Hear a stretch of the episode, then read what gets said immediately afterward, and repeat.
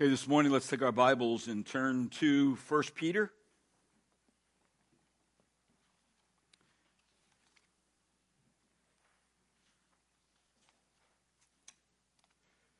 First Peter chapter 4 this morning, we'll start there.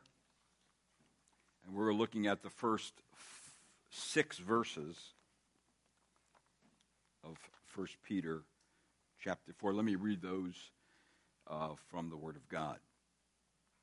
It says, Therefore, since Christ has suffered in the flesh, arm yourselves also with the same purpose, because he who has suffered in the flesh has ceased from sin, so as to live the rest of the time in the flesh, no longer for the lusts of men, but for the will of God. For the time already past is sufficient for you to have carried out the desires of the Gentiles, having pursued a course of sensuality, lust, drunkenness, carousing, drinking parties, and abominable idolatries. In all this, they are surprised that you do not run with them in the same excess of dis- dissipation, but they malign you. But they will give account to him who is ready to judge the living and the dead. For the gospel has for this purpose been preached even to those who are dead, that though they are judged in the flesh as men, they may live in the spirit according to the will of God. Let's pray. Father, this morning, as we do look at the Word of God, prescribed Word of God that we can actually see, read, hear, and think about. I pray, Lord, we would take this passage of Scripture and, and begin to just to flesh out the things that Peter is talking about here for our daily lives. Because we know, Lord, it gives us the purpose of suffering as a citizen, a Christian citizen still in this world, but part of another kingdom. So I pray you enable us, Lord, to understand these truths so we can can capture our heart and mind and that we can actually do them. In Christ's name, amen. So we've come to this last section of First Peter in the sense of remember the first section was on salvation, the second section section was on submission, and this last section, uh, all the way to the end of the book, is really on suffering. Uh, that's what the what Peter is now beginning to teach us about. That part of the Christian life is going to have an element of suffering in it. So that on this Lord's Day, we'll see the purpose of suffering as a citizen, at least the first part of it, is to be really equipped with the mind of Christ.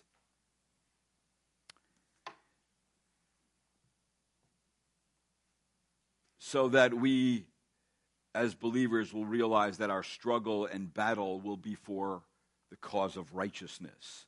Peter's main purpose was encouragement and exhortation for Christians under fiery trials. We see in verse number 12 of chapter 4, it says, Beloved, do not be surprised at the fiery ordeal among you, which comes upon you, for your testing as though some strange thing were happening to you. So sometimes trials are going to uh, come into our life that do seem strange, that do seem like, why are they there? Uh, but they're there. And they're there for a specific reason. Of course, when we get there, it's going to be for part of it for our testing, but it's also to see if we put into practice the principles that we have been learning along the way in the Word of God. So, Peter wants to actually exhort and encourage Christians under trials and prod them to continue to have courage in the faith, to continue to remain pure towards the world, and to continue to trust the Lord Jesus Christ, who has also suffered, so that they could have, and so we can have actually eternal salvation. So Peter's soul rested on a firm foundation. He wanted his fellow believers to have the same firm faith but he knew that it would be accompanied by times of testing and suffering. And his mighty testimony fortified the and informed actually his fellow Christians against the pressure and storms of life. His main exhortation was to endure in the light of the transitory nature of suffering in contrast with the eternal nature of salvation. So God called you uh, to belong to Jesus Christ, to share his eternal glory.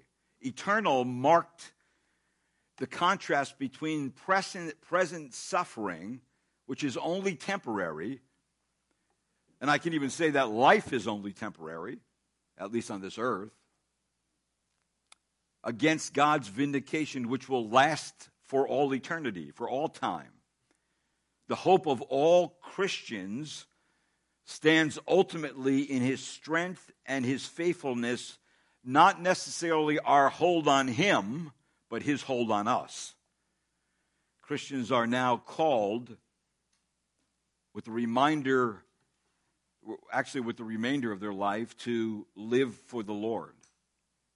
So from this day forward, the admonition is to live for the Lord. Whatever the past was, leave the past behind. So the purpose of suffering as a Christian is to live for the Lord with the same mind and character that the Lord lived. Those characteristics that we can actually live in our life that the Lord lived and the Spirit of God is now working in us.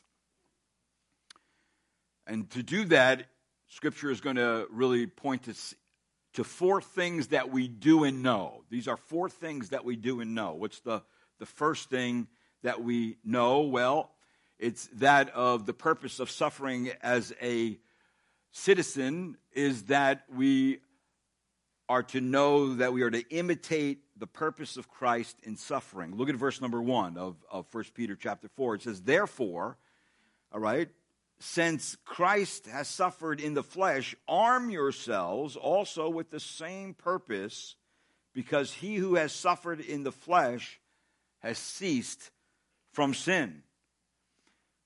So here we are now looking at facing suffering with armor on.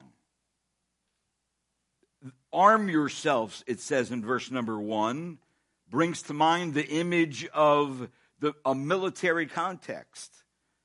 The word arm is used in other passages, and in each one, it, we get the sense that the believer is to be equipping themselves for a struggle or for a battle.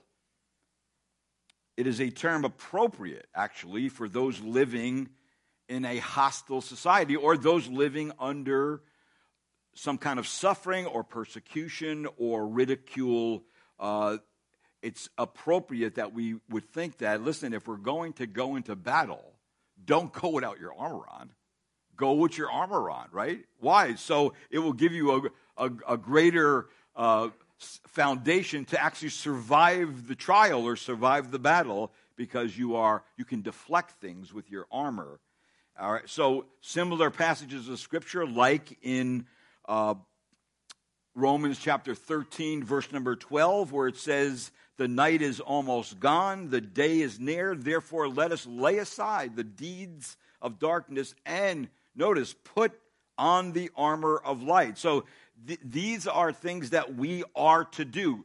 That these are things that the Spirit of God doesn't do for us. We are to do them once we learn the principles that we've learned in chapter 1, 2, and 3 that now we are to put on the armor and be ready for any conflict that may come our way. And then, of course, that passage of scripture in Ephesians chapter 6, where it says, Put on the full armor of God so that you will be able to stand firm against the schemes of the devil. So, behind some of our suffering is going to be the devil who wants to discourage you uh, in the faith and wants to cause you to quit, to take your armor off, and just to go the old. Let's. I'm going to go back to my old life, and he tempts you to do that because sometimes things in your old life may look, at least presently, when you're going through suffering, like better than what you're going through now as a believer. All right, but nonetheless, again, Ephesians chapter 6, verse 13 says, Therefore, take up the full armor of God so that you'll be able to resist in the evil day, and having done everything, to stand firm. So, the point or the end result of a person putting on their armor is to be able to stand firm in anything that they're going through. Of course, behind all that, God giving all the ability for you to stand firm. Why? Because 2 Corinthians 10:4 says, "For the weapons of our warfare are not of the flesh, but divinely powerful for the destruction of fortresses." So in other words, the battle is going to be much going on in your mind. Satan wants to win over your mind when you, when you become a believer and, and deceive you as to what the truth is. God wants you to put the armor of, on the armor of God on so you are firm in what you believe in your mind, so he cannot deceive you, so that in that you stand strong. In fact, in our text, the weapon that we are to arm ourselves with is a way of thinking. It's a principle of thought and attitude. Notice again in verse number one, it says, Therefore, since Christ has suffered in the flesh, arm yourselves also with the same purpose. Actually, that word right there in the Greek is really from a noun that means mind or nous, mind. That the mental conception that follows a consideration and a deliberation on something, in other words, a way of thinking. Think the way Christ thought. In other words, that so that's what we're able to do. It's a, for, a concern here for the cognitive dimension that leads to behavior. I think of something which leads to behavior. In this case, it's putting on my armor, and my armor is that of a way of thinking that gives me victory over any deception that may come my way during times, especially during times of trouble, that I'm armed in my mind. So we are still really considering the work of Christ in suffering once for our sin that we covered last week. And the result was that sin was done away with by Christ. It was finished. In other words, Jesus Christ was finished with it. As we saw in 1 Peter chapter 2, verse 23, where it says, And while being reviled, he did not revile in return. While suffering, he uttered no threats but kept entrusting himself to the one who judges righteously. And he himself bore our sins in his body on the cross. For what reason? So we might die to sin. And then what? To live to righteousness. So there's no vacuum left from, for a believer. We don't just die to sin and put our sin down. Don't, we don't do the next thing. No, we put our sin down and then we pick up the righteousness and learn how to live righteously. And so the only way that's going to happen is if we're armed in our mind. No one can convince you that this is not the right thing to do found in the Word of God. And so, although Jesus did no sin, he bore our sins in his own body on the tree, and the burden of our sin was on him. He carried it up to Calvary, but there it ended his death finished his involvement with our sin. Now, in the passage of scripture that we read here in verse number one, notice the next thing that Peter brings up in this passage, and it's this that we are to face suffering victoriously. Why? Well, notice in the last part of verse number one, it says, Because he who has suffered in the flesh has ceased from sin. Now, that means this the point being here that union with Christ means death to sin. The Apostle Peter actually applies this principle to us that if we are in Christ and Christ's Spirit is in us, then what goes with that is something very real that we actually die to our sin. Similar to what Paul said in Romans chapter 6 and verse 11 onwards, where he says, Even so, consider yourself to be dead to sin, but alive to God in Christ Jesus. Therefore, do not let sin reign in your mortal body so that you obey its lusts. And do not go on presenting your members, the members of your body, to sin as instruments of unrighteousness. And then he goes on to say, But present yourself to God as those who are alive from the dead, and your members as instruments of righteousness to God. For sin shall not have master over you, be master over you, for you are not under the law, but under grace. Again, here it is that the Apostle Peter is saying, arm yourself with the same principle of thought that union with Christ in his suffering means for me and for you death to my sin. Several commentaries pointed out that resolve is not to suffer, but rather to have the same attitude and response to suffering that Christ did. Also, to have the same attitude that Christ had as to what his suffering accomplished for his children. That is, the relationship we once had with our sin has completely changed.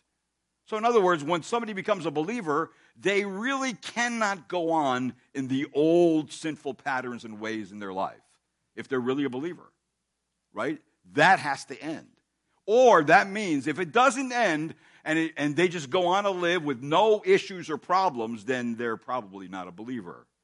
Because the result of Christ's dead produced in me and you a desire not to want to continue on in sin right? So we have this change in our mind as to how we actually look at and deal with our own sin.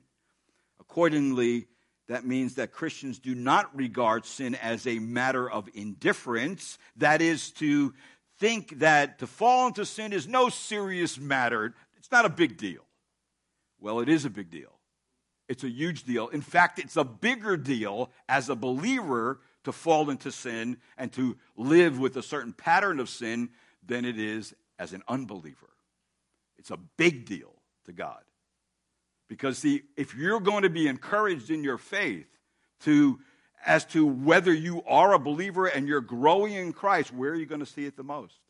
You're going to see it that the old sins are no there, long, longer there anymore. And not only are they, they are, you're fighting with them to put them to death, but the desire to do them is waning. I don't even want to do it anymore. All right? Eventually it just goes. Right? It doesn't mean you're never going to be tempted with that sin again. You will be because Satan's slick. He knows how to tempt you. He knows how to get to you uh, as far as a way of te- uh, tempting because he wants to tempt you to sin. So the genuine Christian looks at sin, all sin, all right? There's no such thing as a pink sin, a green sin, a white sin, a little sin. No yeah, some sins are more serious than others, but sin is rebellion in your heart against God, right? Whether it's a, we consider it's a, a more serious one or not as serious as others, all sin to a believer is a serious matter. See, they know that they're not sinless.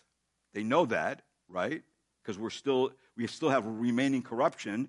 We know that we are not, in fact, free from the temptation to sin and sin itself.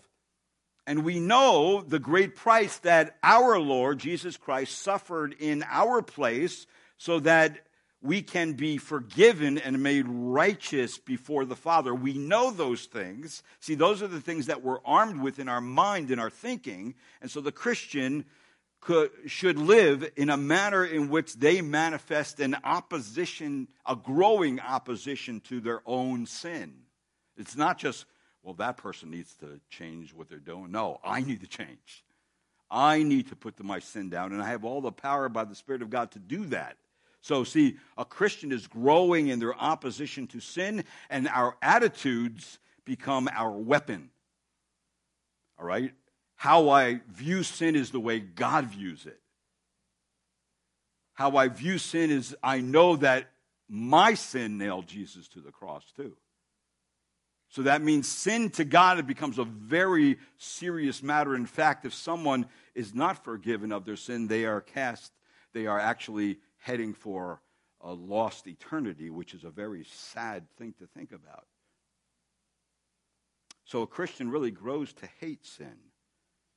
Even though he commits a sin, he does not want to sin to reign over him anymore, so turns from it in repentance and in the strength God gives to put off the dirty garments and uh, of, of their own sin and, and then dons the garments of righteousness. That's what they do. So that's the practice of a believer. However, the Apostle Peter seems to focus his attention in our text, at least this morning, not on necessarily the principle of sin, but the concrete acts of sin. Another one, in other words, that a believer should know what sin is. It shouldn't be something that is so, it, it shouldn't be something for a Christian that you cannot define. Right? You and I should know before anybody else what sin is. And the very sins that we commit in our own minds. That's where sin needs to be put to death, right here in our thoughts. So, when we understand this, that means for the remainder of our earthly life, we, gonna, we are going to want to break with our sin. That's going to be part of the battle. That's part of the armor, putting on the armor, right? Because if you notice again in our text, it says in verse 1 because he who has suffered in the flesh has ceased from sin. Right? So that means that our union with Christ is going to produce this in us. So that means, secondly, he brings this up before you that breaking with your sins is essential for a believer. It is not a give or take thing. It's not what you decide, it's what happens when you become a believer. And so that includes, firstly, that living, you're living by a new standard of conduct as a believer, a new, a new standard. And notice what it says in 1 Peter chapter 4, verse 2. It says, so as to live the rest of the time in the flesh. Now, I want to stop right there for a minute because there's a certain liberty that God gives us in our salvation that ushers in a new time of life for us. You know, old things pass away, behold, all things become new, right? So, a, a time of life in which we have a choice to make a new investment. We have a choice to make a new investment. Now, in making that choice, there's always two things going on. In other words, there's two ways to live life. What's the first way?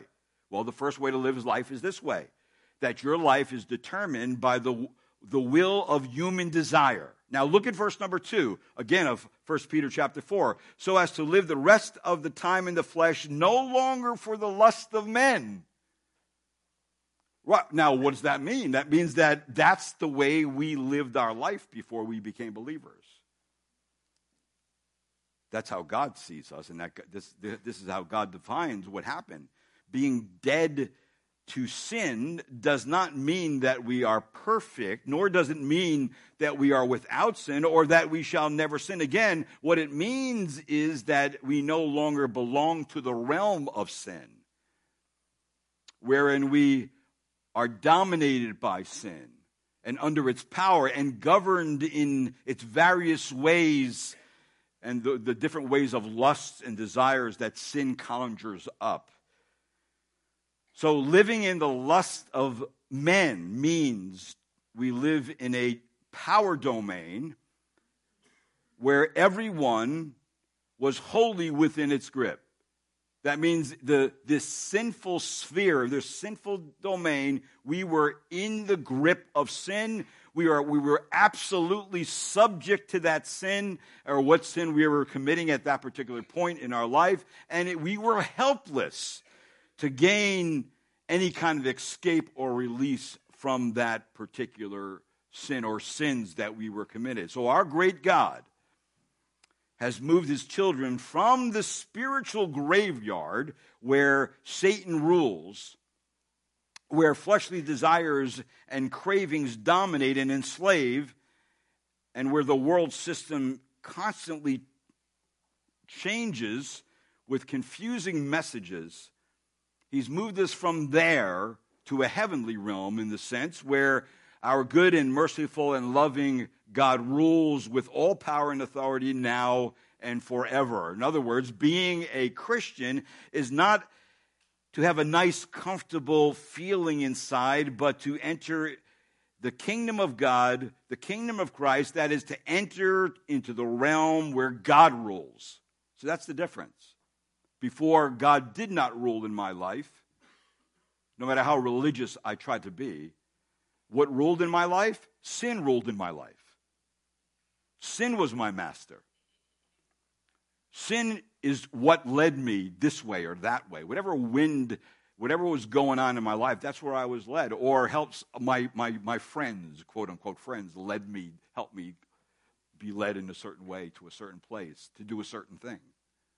Right? That, that's what all of us were there uh, to a certain extent.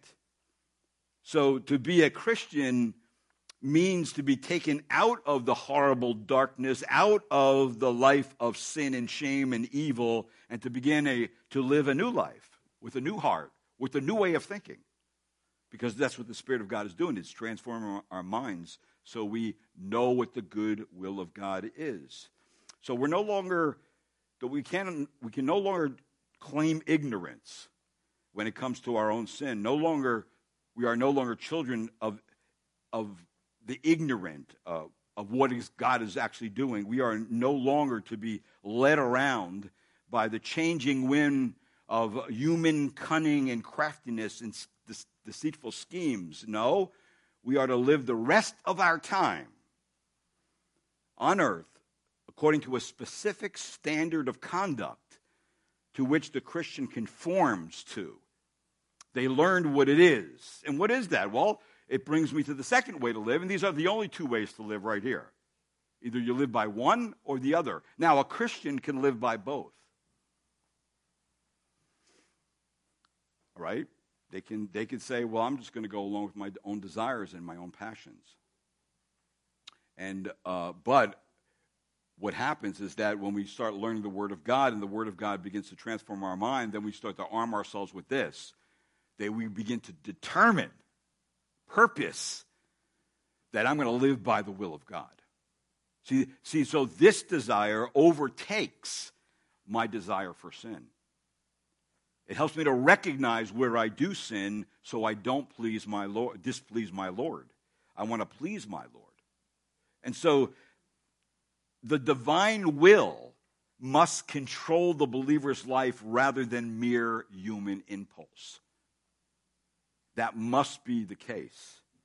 For the Christian, the rest of his life or her life is no longer to be shaped by desires of sin, but by the will of God. Each one of us lived a lifestyle that just swept us along with the crowd. The Lord has freed us from the old wretched life to a new life, living life from now on for what God desires, not for the old, sinful, selfish, self centered desires that we were so common to. In fact, we didn't even know we were actually being led that way. Well, you don't really learn that until you become a believer. If you, you start understanding what the scripture is, wow, that's really the way I was, you know? And, um, and so you went that way. So when you come to Jesus Christ, there is a transformation that starts and continues to take place until the day we drop off these filthy coats of remaining humanness.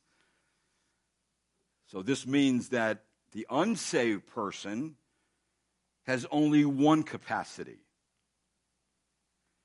The unsaved person has only one course of action to serve sin and self while leaving God out of his life.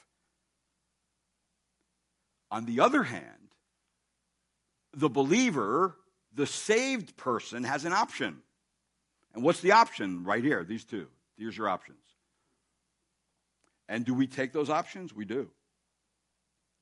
But what happens is that when we start taking the first option too much, if you're a really believer, you're going to be heavily convicted by the Spirit of God. And that's what ought to happen. until the Spirit of God shows you, you know what, you're not going one more step until you take care of that sin. Your life is on hold until that sin is dealt with. And the Spirit of God begins to magnify in your own life and heart that this has to be put off before you can put on righteousness and then start moving forward again. So sometimes a believer, because they have an option, like Adam and Eve had an option, we now as believers have an option. But the second way is, go- is going to be the way that begins to dominate as we grow in Christ, as we grow in our knowledge and wisdom of the Word of God. And why? Because we want to serve God. We want to serve God as long as we're in these human bodies. But I know this, and you know this, that we will do it in struggle. We will do it in the struggle of the flesh, which desires to leave God out. And of course, the flesh always wants to leave God out and live according to the former lust and passion. So, in, again, in our mind, we have to make a decision. All right? Now, here are some of the decisions that we have to make. We have to consider ourselves or yourselves, consider yourself today delivered from this present evil world. Galatians 1 4 says, when who, who gave himself for our sins so that he might rescue us from this present evil age according to the will of our God and Father. A second thing you need to consider about yourself as a believer is that you are now an overcomer. An overcomer in this present world. The Gospel of uh, First John, or the First John said, "For whoever is born of God overcomes the world." Who is the one who overcomes the world? But he who believes that Jesus Christ is the Son of God. And then, as Peter has been also telling us, listen, we're not home. We're heading to home. We're passing through on our way home. We're travelers. We're citizens of another kingdom. He already told us that. And we have to consider that too. That we, we live in, in a very transitory mode, heading to an eternal place. And God has a job for us to do. And while we head that place, we are to deal with our sin. We are to make sure that we are putting that sin to death. The next thing we are to consider ourselves to be as no longer being a friend of the world. Remember what it says in James it says, Do you not know that friendship with the world is hostility towards God? Therefore, whoever wishes to be the friend of the world makes himself an enemy of God. So I don't want to be the friend of the world anymore. The world is not the one who's dictating what I do in my life anymore, how I think or what I purpose to do in my life or your life anymore. That's over. That's done. I'm considering in my mind that I'm different now as a believer. And then, of course, another thing that we can consider is that I don't, I don't no longer want to love the world. Well, what does it say in 1 John 2.15? Do not love the world, right? Nor the things in the world. If anyone loves the world, the love of the Father is not in him. So if I continue to love those things the world says to love, and believe me, there's a lot of things the world says to love and to be like this, do this, dress this way, talk this way, act this way, listen to that music, go to that place, meet that person. The world's telling you all kinds of things, but you have to determine because now you can actually think as a believer in a different way because your mind is being transformed to say, no, I don't have to do those things anymore. I don't need those things to live my life anymore. I am not loving the world. I'm not a friend of the world. I am an overcomer in this present world, and I have been delivered, all right, from this present evil world and now put into the kingdom of light. I am different. And so, according to these particular passages, that we have to consider that in our mind. And I, and I mean by that is that we have to think about these things who we are and how different we are. Now, according to the next thing in our text, right there in First John, it kind of sends this to us. We've spent far too much time, yes, more than enough time on our old desires and passions, or another way to say it, our old pagan desires and passions. Now, look what it says in verse number three of 1 Peter chapter 4. It says this living, well, it says, for the time already, the, for the time already past is sufficient for you to, car- to have carried out the desires of the Gentiles. All right, that's the first thing. That means breaking with your sin is definitely essential. And then the second thing would be living the past life. It's time, it's over. See, there's going to have to be a decision that a believer makes uh, based on what they are learning from the Word of God that it's time to make a break with my sin. I can no longer do this anymore. And if you notice in verse number three, it also says this it says, having pursued a course of sensuality. All right? And then a, he gives concrete list of sins there in our text. Notice what it says in, in verse number three. What's the list of sins that he lists there? He says this sensuality, right? That's, that, that could also mean sexual uh, immorality, lust, that includes passions and desires of all kinds of evil appetites, uh, not necessarily in that case sexual sins. And then notice drunkenness. Alcoholic beverages consumed frequently until the substance controls a person. Now, of course, we the Bible's maybe uh, limiting it to that, but it's not limited to that. That's a general way of saying anything that controls you. That I mean, in fact, look at this passage of scripture. You may have never never saw this passage of scripture in, in Proverbs. What it says up here. This has to do with alcohol, right? And people who are controlled by it. Look what it says. Who has woe? Who has sorrow? Who has contentions? Who has complaining? Who has wounds without cause? Who has redness of eyes? Those who linger long over wine, those who go to taste mixed wine. Do not look on the wine when it is red, when it is it sparkles in the cup, when it goes down smoothly. At the last it bites like a serpent and stings like a viper. Your eyes will see strange things, and your mind will utter perverse things. And you will be like one who lies down in the middle of the sea, or like one who lies down on the top of a mast. They struck me, but I did not become ill. They beat me, but I didn't know it. When shall I awake? I will seek another drink. That's a person who's controlled by substance, right? And we know people in our own families, and maybe it was you that was that person. But you know what? It's, it's not just alcohol, it's marijuana and uh, cocaine and heroin and prescription drugs and drugs in your medicine cabinets and op- opi- opioids and all those things. In fact, our great state of New Jersey is going to legalize marijuana and gambling. That's what we really need, right? Because it's going to produce money so we can pay the bills. That, oh, that's really, but the, what about the end result of all that? When people's lives and families are destroyed, it doesn't help a state or a country, right? They, see, they don't think like that. That's utter foolishness. But a believer doesn't live there. A believer knows what's right and what's wrong, and they say, no, I'm not going to participate in those things, and I'm not going to endorse them, and I'm not going to vote for them. Uh, why? Because I know it's right. And these are things that are concrete sins that are destructive and cause death, and I don't want to be part of that. And then notice in our text carousing, drinking parties, and then, of course, abominable idolatries. Now, this last one, abominable idolatries, some people will say this well, you know, today we, we don't really get involved with uh, idolatry. Uh, they, they think that I could never be prone to be tempted into some kind of idolatry. But they don't understand what idolatry is. Idolatry is really worshiping anything other than the Lord Himself. And if you are living by your passions and desires, who's your idol? You are. Right? So we are really good at making idols in our hearts. In fact, uh,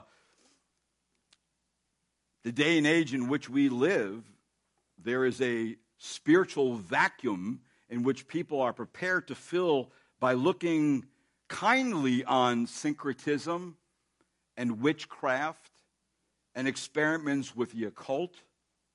Of course, they don't say those things, they package them very nicely. Therefore, really, the biblical warning against idolatry needs really to be taken to heart. The evil one loves a world filled with religions. In fact, he's the driving force behind a world that pretty much has always been filled with all kinds of multicolored religions. Satan used this old age form, formula of syncretism to deceive every generation, and he is still up to his old tricks.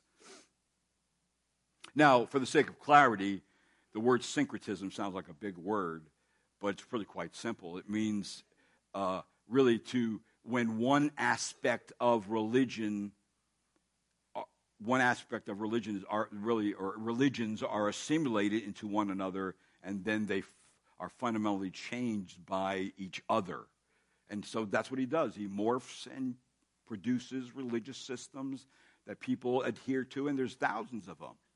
Thousands of religious systems that people get involved with. You know, and people think today that, hey, listen, you know, uh, even even a lot. Of, I mean, yoga is a big thing today, is it not? It's it, actually a lot of churches are taking those things on, but they see people. What the people don't really realize is that yoga is not innocent. Because behind it, if you look at people that are in charge of Hinduism, this is what they would say yoga is an entrance into their way of thinking. It's their evangelism program.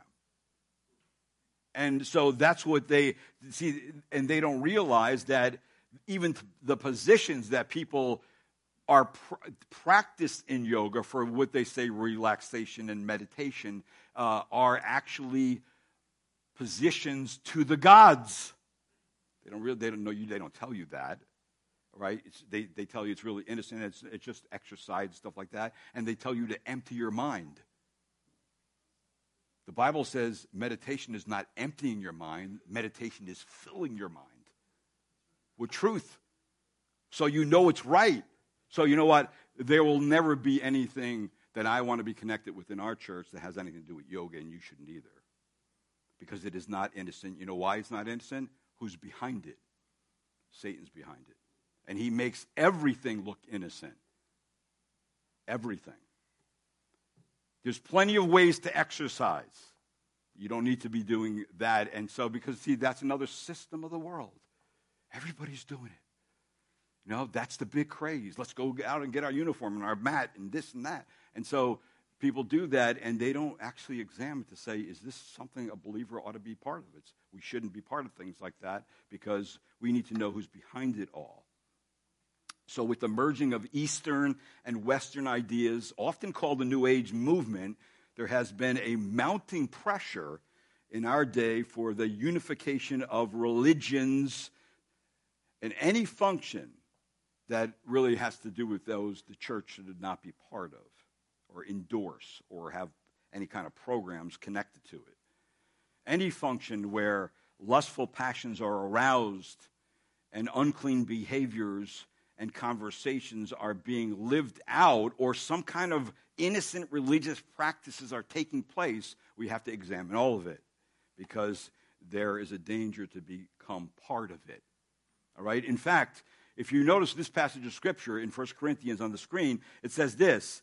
Uh, actually, when we think of it like this, uh, when the, these past sins and these past uh, things that pull us in, we weren't necessarily just a, agreeing with them in, in action, we were, we were actually agreeing with them uh, in reality. And so this passage of Scripture is so awesome it says, Or do you not know uh, that the unrighteous, unrighteous will not inherit the kingdom of God? Do not be deceived, neither fornicators, nor idolaters, nor adulterers, nor effeminate, nor homosexuals, nor thieves, nor the covetous, nor drunkards, nor revilers, nor swindlers will inherit the kingdom of God. And then in verse number 11, look what it says Such were some of you, but you are washed, and you, are, you were sanctified, and you were justified in the name of the Lord Jesus Christ and in the Spirit of our God. All things are lawful for me, but not all things are profitable.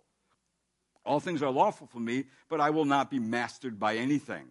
Paul is simply saying there, it's not just sin that I do not want to master me. It's anything that prevents me from becoming Christ like. I do not want to master me.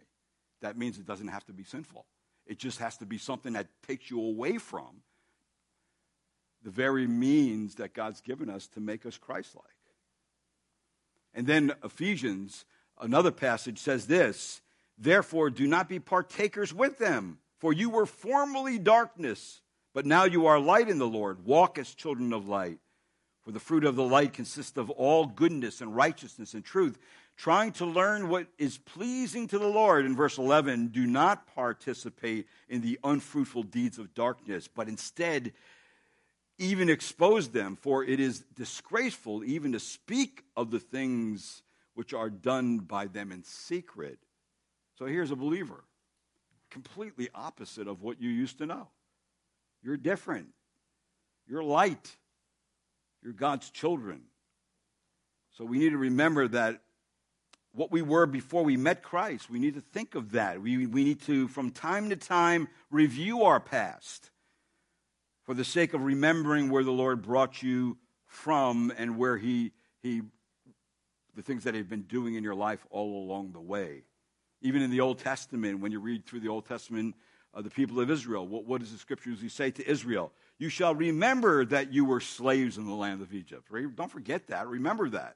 Because it's going to aid you throughout your journey. And then in like Isaiah, it says, Listen to me, you who pursue righteousness, who seek the Lord, look to the rock from which you were hewn, and to the quarry from which you were dug. In other words, God pulled you out of a pit when you became a believer.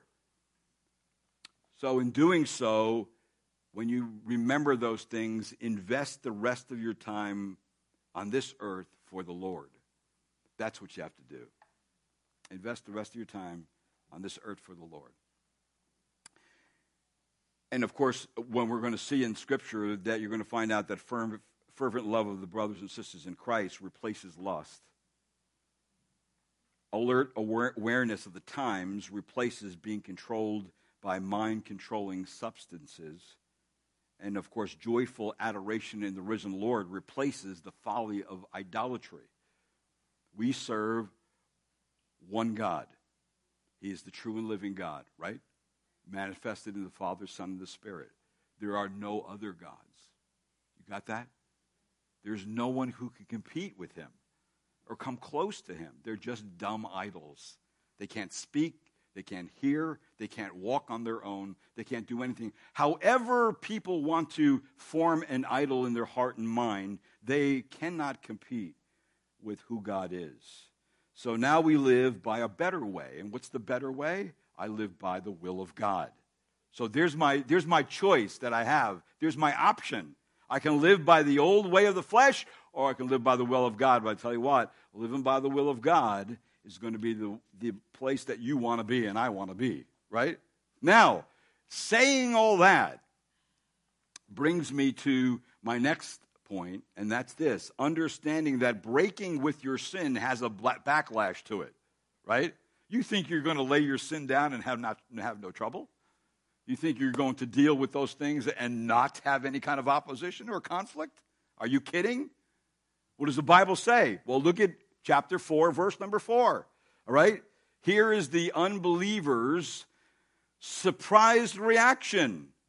It says, In all this, they are surprised that you do not run with them in the same excess of dissipation, a riotous living. So, in other words, the Apostle Peter mentions the difference in lifestyle after one comes to Christ. So they're saying this what happened? We were having such a good time. We were living it up. We were free. We were doing what we wanted when we wanted. Come on. Let's together plan to have more fun. Let's plan to party, right? Isn't it all about the party? It's all about let's let's work the, the so at the end of the week we can party. Let, let's save so we can have this big party. And you know what? The the um the world is saying uh, your friends are saying to you, wait a minute, what happened? So, in other words, this is the result from the pagans or the unsaved astonishment that their Christian neighbors no longer want to recklessly live with them anymore in that way. And so, what do they do? Well, the second thing in our text, it says this the unbelievers' slanderous reaction in verse number four, and they malign you. That's a great word, malign.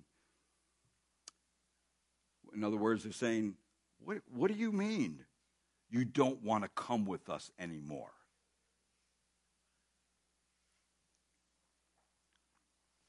Oh no, you didn't become one of those Christians, did you? You did, didn't you? What a boring life that is. Boy, have you gotten off the ship. Boy, I don't want to hang around with you anymore. You're not going to be any fun. We once partied, now you don't want to party anymore. We once got involved with all kinds of mischief and what I call fun, but now you don't want to do it anymore. You're brainwashed. You're no longer fun to hang with. And they finally say in the end, when you get rid of your, when you get over your religious phase or the delusionment that you got involved with, and you no longer, you realize there's nothing there and it's no way to live your life, then you come back over and we'll talk, right? So the primary form of persecution in the epistle of Peter has been verbal, a verbal abuse, uh, accused of wrongdoing, insulting them for who they are, uh, speaking against them, slandering them, mocking them. That's all part of it. And uh, we have to mark this truth down on our calendar that Christians who follow Christ, who want to do God's will, they're going to find out the very goodness of God in their life can be an offense to the world. It, it can be regarded as a handicap if you are too truthful on your job. It, it can be regarded as a handicap if you are always wanting to do the right thing and do what is good and right towards people. You'll never get into that gossip group. You'll never get in amongst the people because you always seem to be opposite of what, what the group wants to do because you're trying to interject some sanity of truthfulness in maybe what a particular group wants to say or do. And so you are maligned for your goodness, for your truthfulness, for your truthfulness, for your willingness not to lie, not to deceive, not to speak about someone unkindly, and those kind of things. And so you're, you're, on, the, you're on the outside. But isn't it kind of funny? This is, this is what gets me along the way. Isn't it kind of funny that people in general do not think it's strange when people wreck their bodies or destroy their families and homes, but let a drunkard become sober and live for the Lord and a holy life, or an immoral person trust Jesus Christ and become pure in their lifestyle, and their family or friends will say, Listen, you've lost your mind, and I think it's time for therapy. I had a lady say to me one time, her husband got saved, miraculously saved, out of, out of drunkenness, right? And beating her and all kind of stuff. And a year went by, and he was so into the Lord. You know what she says? I liked him better when he was drunk. And I says, Are you kidding? Are you kidding? But it, it, this is exactly what happens. This, this is frightening, though. And here's the frightening part of all this that I'm talking about this morning from the Word of God. And yet truthful, because this is what a believer knows. And, and this, this is where the game changer is right here. They know that the way they live counts. And we already saw the two ways to live. Either you live life determined by the will of human desire or a life lived determined by the will of God. But there is something heavy that our text brings out right now And what is it? Look what it says in verse number 5. It says this But they will give account to him who is ready to judge the living and the dead. See, this is not what they're banking on. But this is what the believer knows. See, and see, this is, this is what changes everything right here. Unbelievers are accountable before God. Now, this, this is where believers come in. Either we can, can criticize them, or we can judge them for their lifestyle and behavior, or, and you know what, that's really not going to help. Or what we do, we do the right thing. What's the right thing?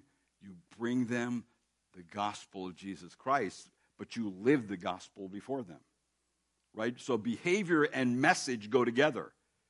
So that's what I do. And why do I do that? Because they're heading for eternity that they're going to be lost and they're going to be under the judgment of God. That should produce me to unloosen my tongue and inflame my desire to want them more than anything else to know what I know, to believe in Jesus Christ.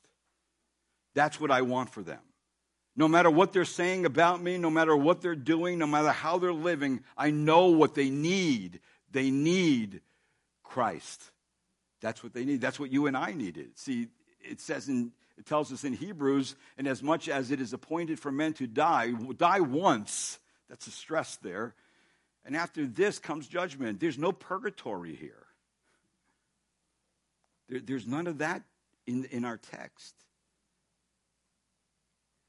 See, it says in our text is that they will give account to him who is ready to judge the living and the dead. God's re- in other words, in God's program, he's ready right now in his program to do that. So the unsaved have an accountability before God, and the accountability is personal. Unbelievers must give an account of themselves and the way they lived their life and treated people, and ultimately the way they responded and treated God, their creator and Lord. See, there's a greater, greater leveler than death. The great leveler is judgment. See, that's, that's something that should weigh very heavy on the heart, hearts of believers because that's the motivation to get out of our comfort zone and to tell somebody about Christ. Right? Because if you don't tell them, who will? Don't assume somebody else is going to. We have to tell them. And is it uncomfortable? Yes. Are you going to be are you going to be ridiculed and criticized for it? Yes. Are you going to be called, called all kinds of names? Yes. You are. So what? You know the truth, they don't. You see something they don't see. See, that's why we have to tell them. Their ship is sinking, and they don't know it. Their house is burning to the ground, and no one's telling them. No one's coming to rescue them. See, that's what believers are to do. That's what we're to do. We are to tell them the truth. So, for those who have been bought by the blood of Christ, the throne of judgment has changed to the throne of mercy. But for those who have not and do not come to Christ, after they die, are ushered into the throne of judgment. Now, most have not considered the fact that death is really supremely a spiritual matter, and that this question of Jesus Christ will be the most important issue there when someone dies. And here's the real issue and failure that most do not think about death in the right way. A failure to realize the spiritual part of death, that the condition of a person's soul is the most important matter at one's death, not the way they died, not when they died, not how young they died, not how tragic they died, but where is the, their eternal soul going to be? Is it going to be in the presence of God or is it going to be in the presence of God's judgment? See, that is what we need to really consider. Men don't die again and again, they die once. and they are to, we are to help them know where they're going, what the verdict is going to be when they die. As the scripture records, God's verdict is acquittal for the believer, right? They, they have eternal life in heaven, but the verdict for the, for the unsaved is condemnation and, of course, hell, and then finally the lake of fire, separated from God forever. Now, last thing I want to mention this morning is this we're going to be evaluated. And, and Peter wants us to know this. We're going to be evaluated. But notice what it says in verse number six. Two things in verse six. Well, it says there, evalu- evaluating, um, evaluating an, an earthly godly life will do two things. Number one, it will be negatively evaluated by the, by the human standard of unbelievers. All right, notice what it says in verse number uh, six. It says, For the gospel has for this purpose been preached even to those who are dead, that though they are judged in the flesh as men. Now, what does that mean? See, this is addressing those who heard the gospel while alive and responded, but have since died. Even though while alive they were judged by a human standard. Be encouraged, in other words, that victory and divine vindication await those who suffer for what is doing, uh, for doing what is right and for, of course, living and following the Lord through the rest of their life. So we're going to be judged negatively by the unsaved. That's a given. But see, that's not what we have to worry about or be concerned about. We need to be concerned about the next one that we await divine vindication and complete victory, where it says at the end of verse number six, they may live in the Spirit according to the will of God. He's talking about now being judged by a divine standard. In other words, the lives of Christians who have passed from this world have been evaluated in one way by pagan, unsaved neighbors in a negative way, and in an entirely different manner by the divine law court. And we know that who takes our judgment? Christ takes our judgment. So, therefore, we're not going to be judged based on whether we are in or out. We are in Christ. We are going to be judged as believers about how we lived our life, where we get rewards or rewards taken from us. We still have eternal life. So, see, this is the important part. Final judgment is with God, and though we will be falsely accused by men, we will live according to the Spirit of God. So, in other words, rejected by people, but in God's sight, chosen and honored. That's different. That's a different thing that we're to be encouraged by as believers that we are going to receive negative things and judgments on this earth, but don't worry about those. Worry about how God sees it, how God sees you. That's the main concern. All right, so this is what we've learned. The purpose of suffering as a, as a Christian citizen is fulfilled by imitating Christ by breaking with your sin, by understanding the backlash when you live for Christ, and of course by evaluating, being evaluated by the world uh, in a much different way than by God's divine standard.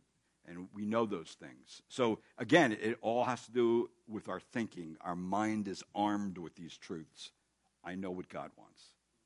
I know what we, he, He's made me to do and what He wants me to be and how I'm to live for him on this earth, and I'm armed with that. No one's going to be able to move me from it or you when you're armed with it, right? But every day, you know what we have to do? Put our armor on. Every day, we have to put our armor on and get out there and live these things, and God strengthens you and enables you to do so. Okay, let's pray. Lord, this morning I do thank you for the Word of God. It is again a great encouragement to know these truths. Thank you, Lord. They do clarify many things in our life and in our position. And I pray, Lord Jesus, that you may this morning embed these things into our mind. So, Lord, we are armed with them every day. And as we are armed with them, Lord, give us this resolve in our mind to think and respond to things like you did in the according to the will of God, not according to our old sinful passions.